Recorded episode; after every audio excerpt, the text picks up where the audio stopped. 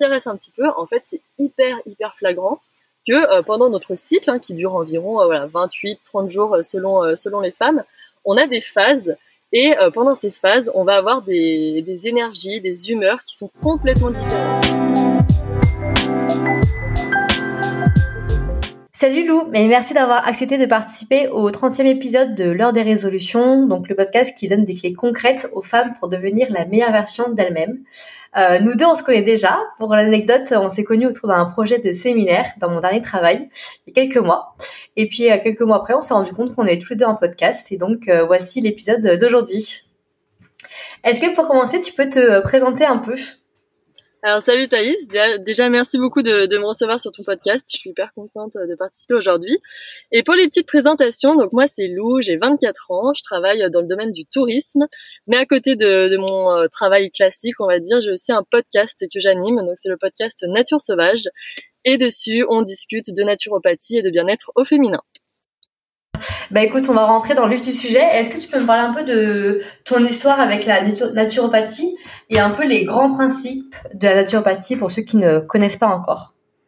Ouais, bien sûr. Donc déjà, pour raconter un petit peu mon parcours, c'est tout simplement qu'au début, j'avais une hygiène de vie qui était pas forcément top. Je sortais beaucoup, je buvais pas mal d'alcool. Et c'est vrai qu'un jour, j'ai eu un accident de voiture qui m'a fait prendre conscience de certaines choses et surtout de l'importance de prendre soin de soi. Et du coup, prendre soin de soi, ça passe par plein de différentes manières. Donc, ça peut être aussi bien à travers l'alimentation que le sport, que de faire attention à son sommeil. Et en fait, tout ça, ça regroupe un petit peu tous les piliers de la naturopathie. Donc, c'est là que je me suis un petit peu intéressée à cette médecine qui est de plus en plus connue aujourd'hui, cette médecine naturelle. Et c'est pour ça que j'ai décidé de me former du coup au métier de naturopathe en parallèle de mon travail classique. Et c'est ce que je partage du coup à travers mes réseaux sociaux, également à travers un blog sur lequel je rédige des articles et à travers le podcast. Donc en gros, la naturopathie, c'est vraiment une médecine qui se veut naturelle. Donc elle n'est pas du tout contre la médecine traditionnelle, conventionnelle, mais c'est quelque chose qui va plutôt venir en complémentarité, tout simplement, pour trouver des petites méthodes qui peuvent être un petit peu plus, un petit peu moins médicamenteuse, en tout cas, un petit peu plus tournée vers le naturel, et ça peut nous aider sur plein de facettes de notre vie à prendre soin de nous. Donc c'est vraiment quelque chose qui me parle énormément, et on va retrouver donc du coup beaucoup de méthodes autour donc du sport, de la gestion du stress, du sommeil, de l'alimentation et l'hydratation, qui sont vraiment les 5 piliers de la naturopathie. Super intéressant. Et toi, la naturopathie, comment tu l'as implémentée dans ton quotidien ? Alors moi, tout simplement, dans mon quotidien, c'est que par exemple pour les petits bobos du quotidien, ça va être vraiment une utilisation des huiles essentielles, des hydrolats, aussi une pratique vraiment très régulière du sport qui m'aide énormément justement à gérer mon stress par exemple, à mieux dormir également. Je vais aussi veiller à bien boire, à faire attention à mon hydratation. Et en fait, c'est grâce à toutes ces petites habitudes que j'ai mises en place au fur et à mesure que je me rends compte que je me porte mieux. Donc, bien sûr, j'avais pas de problème vraiment très grave au niveau santé. Mais en tout cas, je me sens quand même beaucoup moins stressée. J'ai une qualité de sommeil qui est bien supérieure à celle d'avant. Et je trouve que justement, la naturopathie, elle aide dans ce sens où parfois, même si on n'a pas de gros bobos, mais juste des petits maux du quotidien, elle peut vraiment permettre de faire la différence en mettant en place des petites habitudes dans la vie de tous les jours. Super. Et par exemple, pour une personne qui vient de commencer, tu vois, qui s'intéresse un peu à la naturopathie, quelles sont un peu pour toi les premières étapes, tu vois, si tu donnais 5 actions ou 5 habitudes à avoir autour de ça, qu'est-ce que ce serait ? Alors bien sûr, donc tout ça je parle vraiment de manière générale. Après, si vous voulez en savoir vraiment plus, il faut vraiment que ce soit adapté à chacun, parce que c'est vraiment propre à chacun selon les mots qu'on peut avoir. Après, au niveau général, ce qui peut être sympa de mettre en place déjà, c'est dès le matin, dans ses habitudes, au lever par exemple, on peut boire un verre d'eau qui est tiède, alors qu'on a souvent tendance à se jeter, on va dire, sur un verre d'eau froide, pardon. Et c'est vrai que l'eau tiède, elle va vraiment favoriser la digestion, elle va permettre de se réveiller et de réhydrater son corps, surtout après plusieurs heures pendant lesquelles on n'a pas pu s'hydrater. Donc ça commence vraiment au réveil, et je trouve que c'est hyper important justement de bien commencer sa journée pour qu'ensuite toute la journée puisse se dérouler de manière positive. Après, ce que je conseille toujours, ça va être voilà de prendre un petit moment à soi, de pas forcément se jeter sur le téléphone, sur les réseaux sociaux, direct au saut du lit, hein, comme on a souvent tendance à le faire malheureusement, mais de prendre voilà, ne serait-ce que 5-10 minutes, hein, pas obligé voilà, pas obligé de prendre une heure de temps, mais ne serait-ce que quelques minutes pour se lever tranquillement, s'étirer, voilà, dire bonjour à ses animaux si on en a par exemple, prendre le temps de regarder le ciel, la météo. Ça paraît tout bête dit comme ça, mais c'est vrai que appliqué dans la vie de tous les jours, ça permet vraiment de faire la différence et ça permet de nous rendre beaucoup plus heureux et beaucoup plus sereins pour la journée qui arrive. Après, ce que je vais toujours conseiller aussi, ça va être vraiment de faire du sport. Donc, bien sûr, chacun peut pratiquer le sport au niveau voilà qui lui convient. Hein. On n'est pas obligé d'être un grand sportif, mais en tout cas de bouger son corps, voilà, de rester dynamique, actif dans sa vie de tous les jours. Et ça fait vraiment la différence parce que justement, ça va nous permettre en fait de penser à autre chose. Ça va nous permettre voilà de se dépenser, d'être fier de soi, d'avoir un sentiment d'accomplissement autre que celui qu'on peut retrouver par exemple dans le milieu professionnel. Et c'est vraiment quelque chose que je conseille à tout le monde. Il suffit juste de trouver son activité physique qui nous convient hein, à nous tout simplement. Et ça peut vraiment faire de grandes différences au fil du temps. Super. Et toi, par exemple, le sport, tu pratiquais du sport depuis toujours ou est-ce qu'il y a un moment où tu as vraiment fait du sport une habitude ? Alors, j'ai toujours été relativement sportive, hein, mais bon, c'est vrai que quand on est étudiant, tout ça, on découvre un petit peu la vie d'adulte. On a tendance à plus voilà, préférer les verres en terrasse entre copines que le footing du soir, et c'est bien normal, et c'est bien aussi hein, d'ailleurs. Mais c'est vrai que là, depuis quelques années, depuis que je suis vraiment rentrée dans le milieu professionnel, hein, qui est un milieu beaucoup plus stressant que le milieu universitaire, en tout cas, ça a été mon cas personnellement, là, je m'y suis vraiment mis de manière quotidienne. Et j'en ai fait un petit peu mon exutoire, c'est-à-dire que voilà, plutôt que de me tourner vers la cigarette ou l'alcool ou des choses comme ça pour décompresser, j'ai plutôt choisi de dépenser mon énergie dans quelque chose qui m'apportait au final plus de satisfaction. Et c'est comme ça que j'ai réussi en fait à me motiver et que c'est même plus aujourd'hui une démarche de ma part d'essayer de me motiver, c'est vraiment un besoin, on va dire, de me dépenser. Et je le fais vraiment avec plaisir plutôt que par contrainte.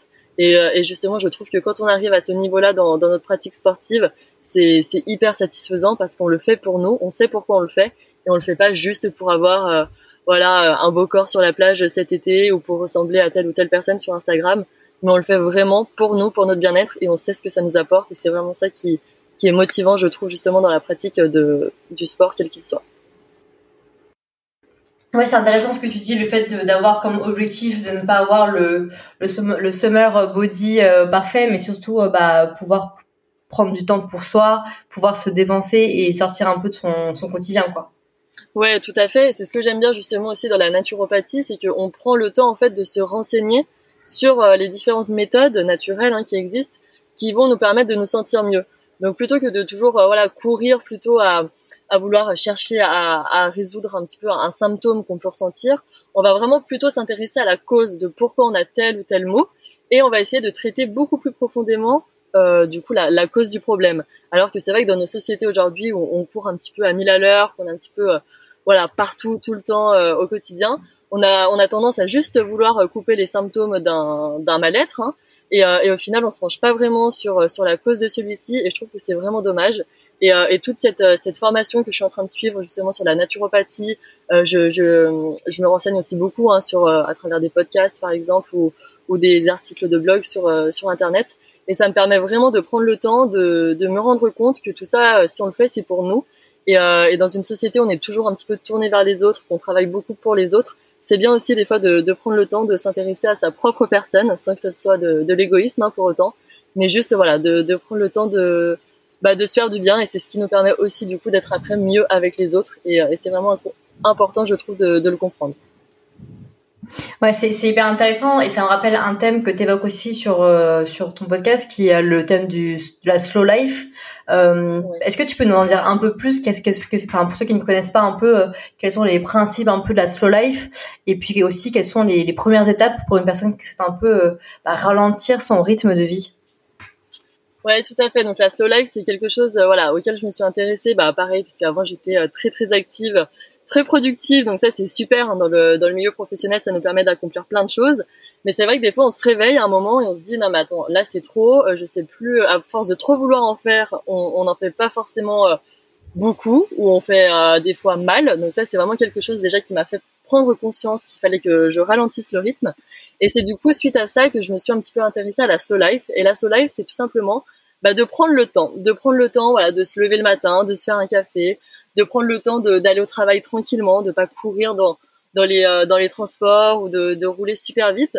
C'est vraiment voilà de construire sa journée comme ça, de manière productive, mais en prenant le temps de réaliser chaque tâche. Voilà, donc d'accorder par exemple un créneau bien particulier à une tâche bien particulière, ça permet de pas s'éparpiller et de pas faire mille et une choses à la fois, et d'accepter qu'on peut pas toujours tout faire en une seule et même journée, que parfois si on n'a pas eu le temps de le faire aujourd'hui, c'est pas grave, on peut le faire le lendemain. Donc un conseil que je peux donner, ça va être déjà de bien prévoir des créneaux spécifiques à la réalisation de chaque tâche.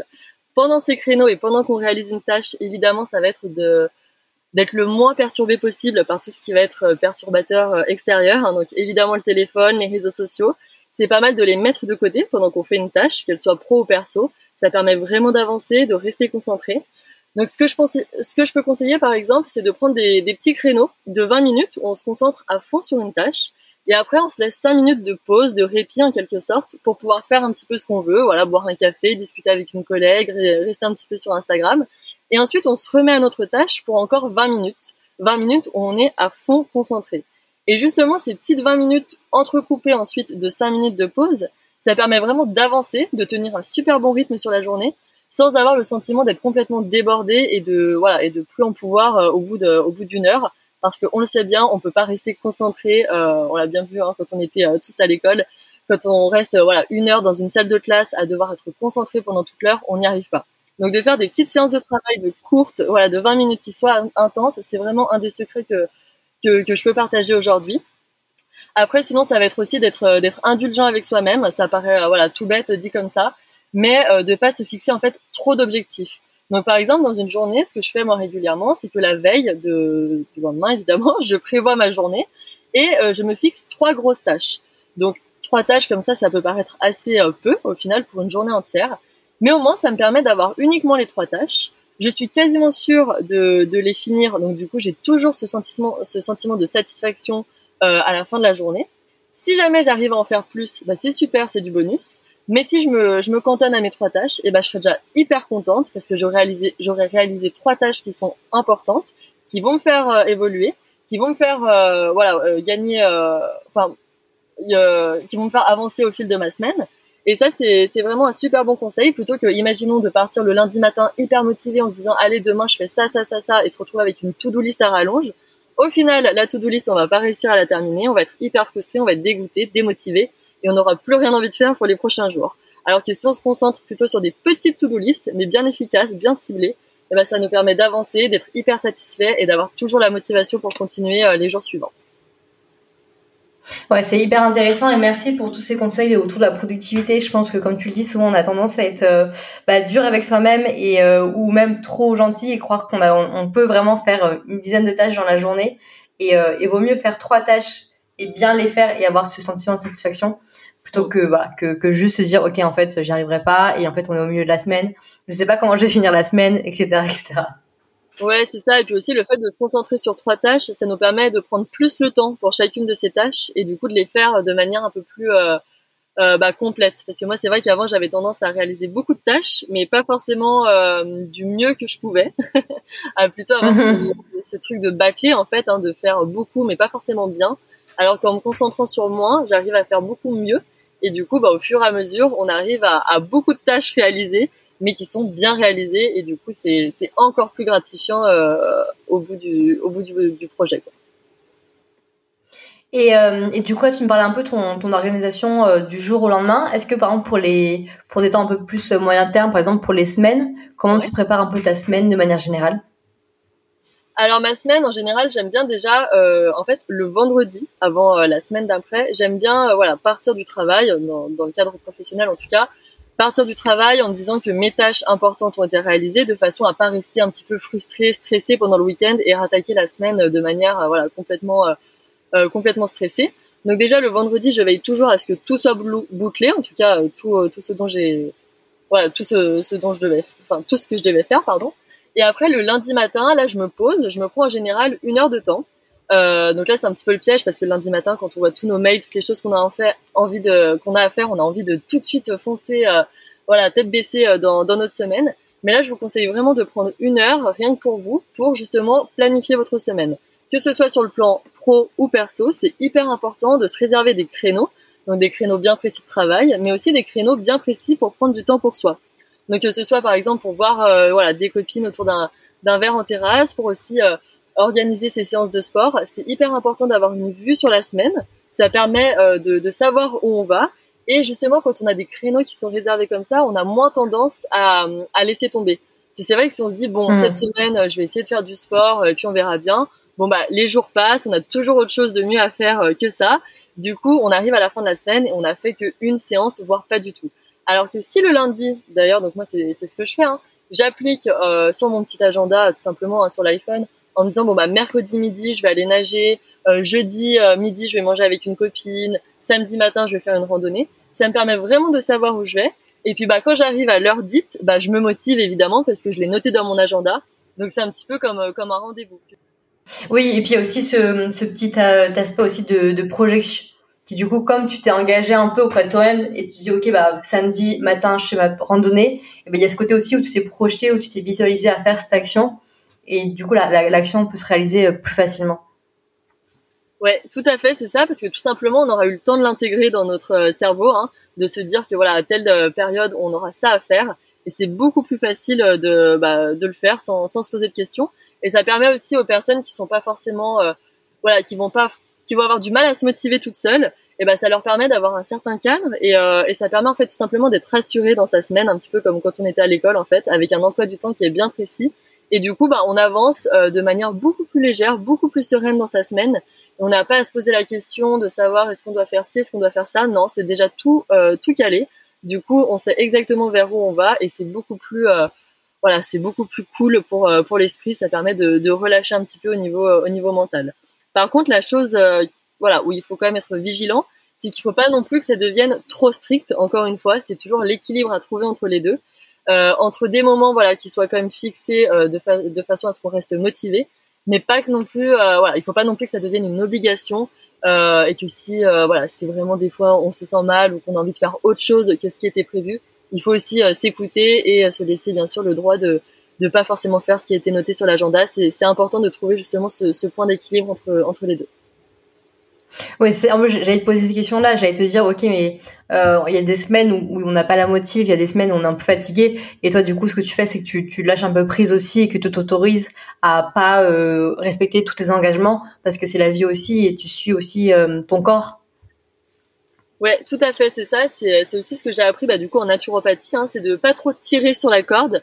Ça, c'est hyper important, parce que des fois, à trop vouloir en faire, encore une fois, on fait plus rien ou on fait mal. Donc ça, c'est vraiment quelque chose auquel je fais très attention. Et je me suis aussi beaucoup rendu compte que mon humeur, ma motivation, mon énergie, elle est vraiment liée avec mon cycle menstruel. Donc c'est quelque chose dont je parle de plus en plus d'ailleurs sur Nature Sauvage. J'ai fait plusieurs épisodes de podcasts dédiés à ce sujet-là.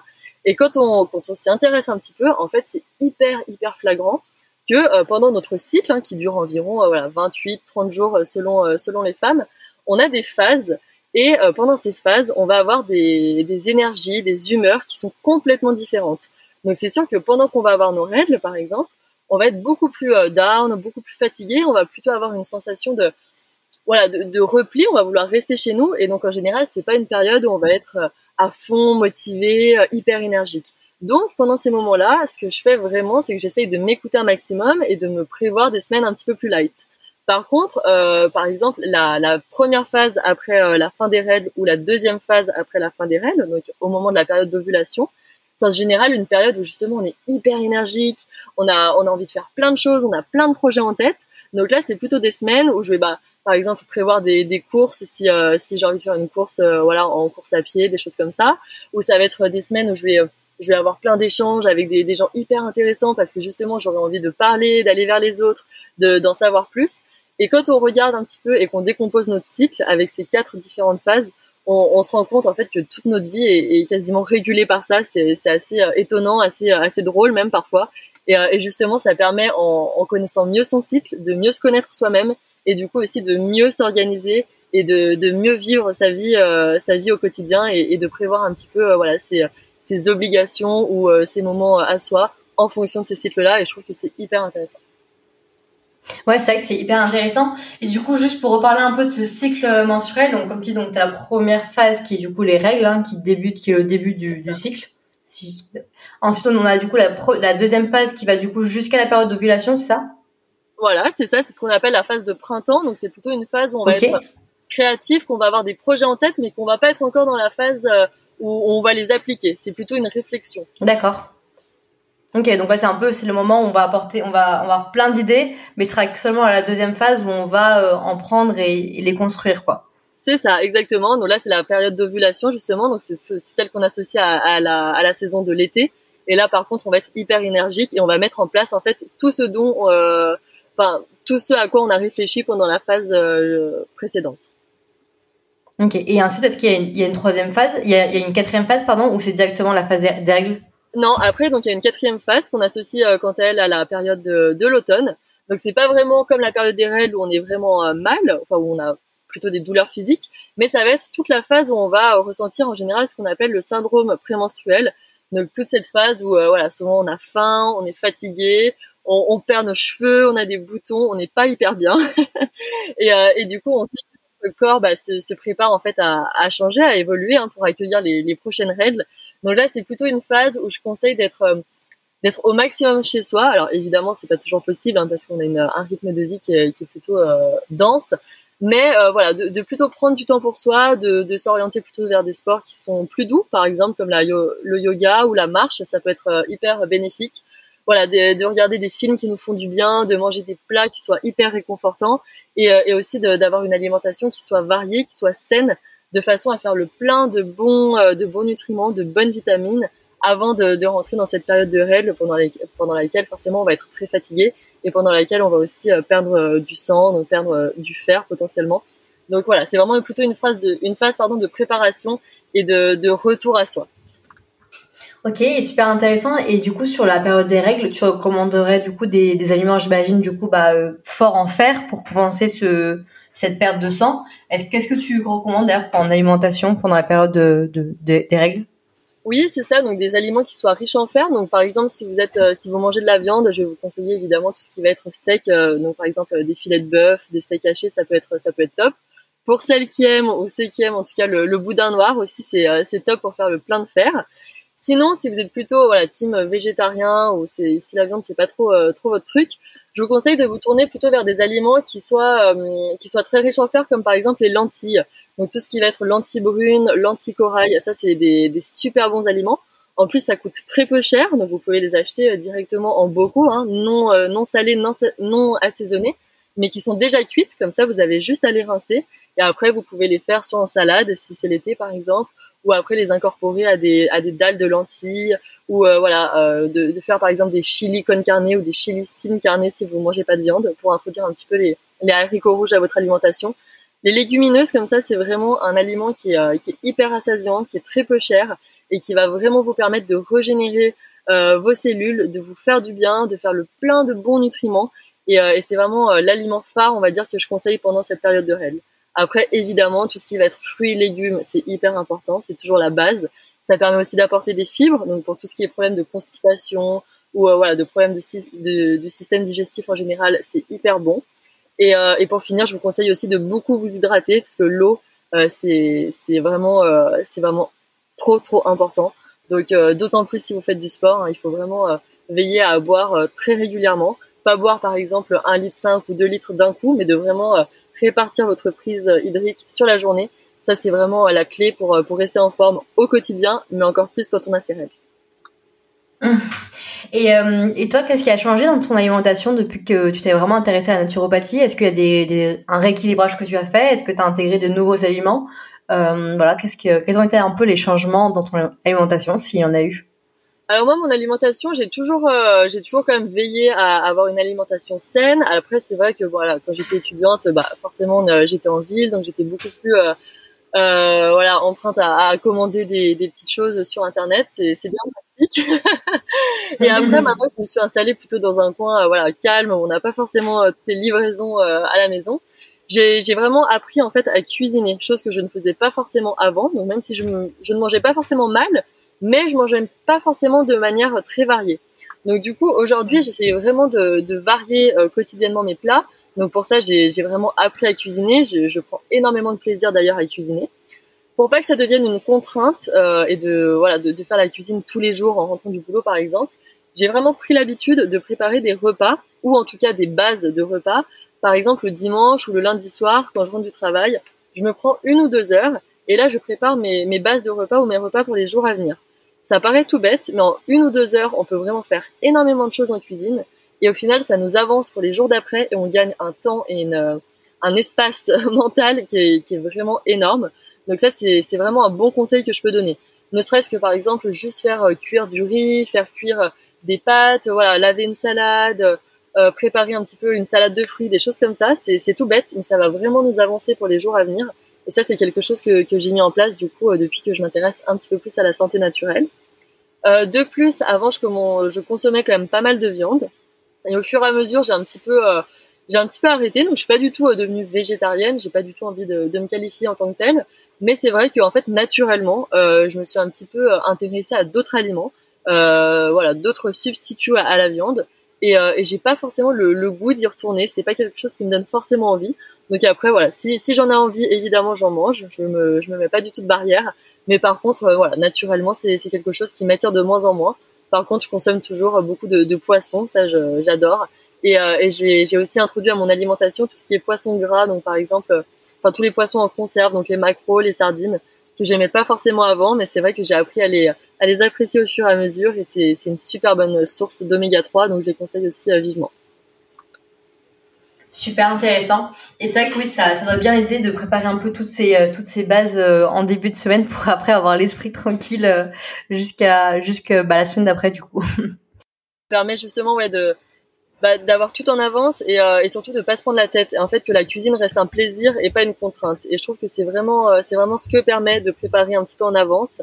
Ça permet que la cuisine, ça soit un moment qui soit partagé, qui soit convivial. On peut le faire seul ou avec son conjoint, ses enfants, sa famille. Mais au moins ça évite que ça devienne vraiment une charge de se dire bon, qu'est-ce qu'on mange, il est 19h, on n'a rien dans le frigo et que ça devienne vraiment quelque chose de pénible au quotidien. Mmh. Et du coup, si j'ai bien compris, donc depuis que tu as commencé un peu vraiment à t'intéresser encore plus à la naturopathie, même de manière générale, est-ce que tu pourrais sélectionner une habitude et quelle est si tu devais sélectionner une habitude qui t'a le plus aidé positivement, quelle serait-elle? Alors, il y en a beaucoup. Je vais réfléchir. Ce qui m'a aidé comme habitude, c'est vraiment de couper le téléphone. C'est-à-dire que je passais énormément de temps sur mon téléphone, sur les écrans en général. Bon, j'en passe toujours forcément beaucoup de temps, surtout dans le cadre de mon travail. Mais ce que je fais maintenant, c'est vraiment que le soir, quand je rentre chez moi, donc je rejoins mon conjoint, on a une petite boîte dans l'entrée et on laisse nos téléphones à l'intérieur. C'est un petit peu une règle qu'on s'est imposée, entre guillemets. Et ça nous permet tout simplement de passer des moments ensemble et d'être vraiment ensemble. C'est-à-dire que quand on mange, on n'a pas le téléphone qui sonne, on n'a pas le téléphone posé sur la table qui va s'éclairer à la moindre notification. Les téléphones sont vraiment rangés dans cette boîte. Donc des fois, bien sûr, on y va, on veut checker, envoyer un texto, on s'interdit pas non plus d'y accéder. Mais ça permet de le tenir un petit peu loin de nous et ça nous permet de passer des vrais moments de qualité ensemble. Et ça a vraiment changé mon quotidien parce que c'est vrai que quand on est à table, le soir, on rentre, on a vite tendance à regarder nos mails. On a toujours des mails du boulot qui tombent ou des appels manqués. Et on reste dans une espèce de situation toujours d'activité, de proactivité même. On est toujours surstimulé et je trouve que ça empêche vraiment de prendre soin de soi et de se relâcher, de se reposer. Alors que si on a des moments de coupure comme ça le soir où on prend ne serait-ce que 2-3 heures avant d'aller se coucher, sans écran, sans téléphone, et en partageant des vrais moments avec des vrais humains, et ben ça permet de déconnecter complètement. Et quand on arrive le lendemain matin au travail, on a vraiment l'impression d'avoir fait une vraie pause entre la veille au moment où on a débauché. Donc ça c'est un des conseils en tout cas qui m'aide beaucoup et que j'essaye aussi d'appliquer le matin du coup au réveil. De pas me jeter directement sur mon téléphone et de garder une vraie pause entre ma nuit de sommeil et le moment où je décide de rentrer dans le feu de la journée, on va dire. Non, c'est vrai que c'est une bonne astuce pour vraiment couper. Et puis même le fait aussi, quand tu parlais de ton conjoint, c'est vrai que souvent quand les personnes habitent ensemble, ils ont l'impression de passer beaucoup de temps ensemble, mais finalement il y a peu d'instants où il y a des moments de qualité, parce que voilà, comme tu dis, on est sur notre téléphone, on est sur un écran, on regarde quelque chose, etc. Du coup, ça favorise pas l'échange et les discussions et les moments un peu privilégiés. Et c'est vrai que je pense que ce genre d'astuce que tu viens de donner, ça peut vraiment aussi aider à ça, à ton bien-être personnel à toi, mais aussi encore plus faire évoluer le couple, ou même le colocataire avec qui on habite, la personne avec qui on partage notre maison, quoi. Ouais, tout à fait, c'est hyper important, et de se reconnecter un petit peu au vrai, aux relations humaines, et c'est aussi quelque chose qui est vraiment important à mon sens. Pour finir cet enregistrement qui était hyper intéressant, mais il faut bien le finir à un moment ou à un autre, j'aime bien demander à mes invités quelles sont les ressources, sur un podcast, film ou des personnes, des livres, qui t'ont aidé, qui t'ont vraiment inspiré et que t'aimerais partager pour aller un peu plus loin sur les sujets dont on a parlé pendant l'enregistrement. Oui, bien sûr. Au niveau de la naturopathie pure et dure, on va dire, j'écoute un podcast que j'adore, qui est animé par Marion Pézard, et donc c'est le podcast Healthy Living. Elle nous donne plein d'astuces naturaux, bien-être, des petits produits chouchous qu'elle aime bien utiliser. C'est un podcast que je trouve hyper ressourçant. Dès qu'on l'écoute, on a envie de prendre trop soin de nous, d'acheter plein de produits hyper hyper chouettes. Donc ça, c'est vraiment un des premiers podcasts autour de la naturopathie que j'adore. Toujours sur le sujet de la naturopathie, on a également le podcast Hey, Naturo, donc qui est animé par un homme qui s'appelle Maxime. Et là, pareil, c'est vraiment donc typé naturopathie, c'est vraiment des conseils pratico-pratiques qui sont hyper enrichissants. Et après, pour terminer, une dernière recommandation que j'ai également, c'est les jumelles Isadora et Marisa, donc qui ont la plateforme Intention, qui est une plateforme dédiée un petit peu à l'alimentation saine. Et elles animent également leur propre podcast, donc le podcast Intention. Et elle donne plein de conseils autour de l'alimentation saine, de l'entrepreneuriat également, de l'hygiène de vie. Voilà, c'est très varié, c'est hyper frais, c'est hyper solaire. C'est des nanas que j'adore écouter et que je recommande vivement de suivre. Top. Écoute, merci beaucoup. Je mettrai tout ça en barre d'informations. Merci encore une fois, Lou, pour ces conseils. C'était hyper intéressant. Si vous voulez continuer à écouter Lou, vous pouvez avoir son lien du coup de son podcast et de son blog toujours dans la description. Et si cet épisode vous a plu, n'hésitez pas à le partager autour de vous et mettre 5 étoiles sur votre application préférée de podcast. Merci encore Lou. Merci Thaïs, à très vite.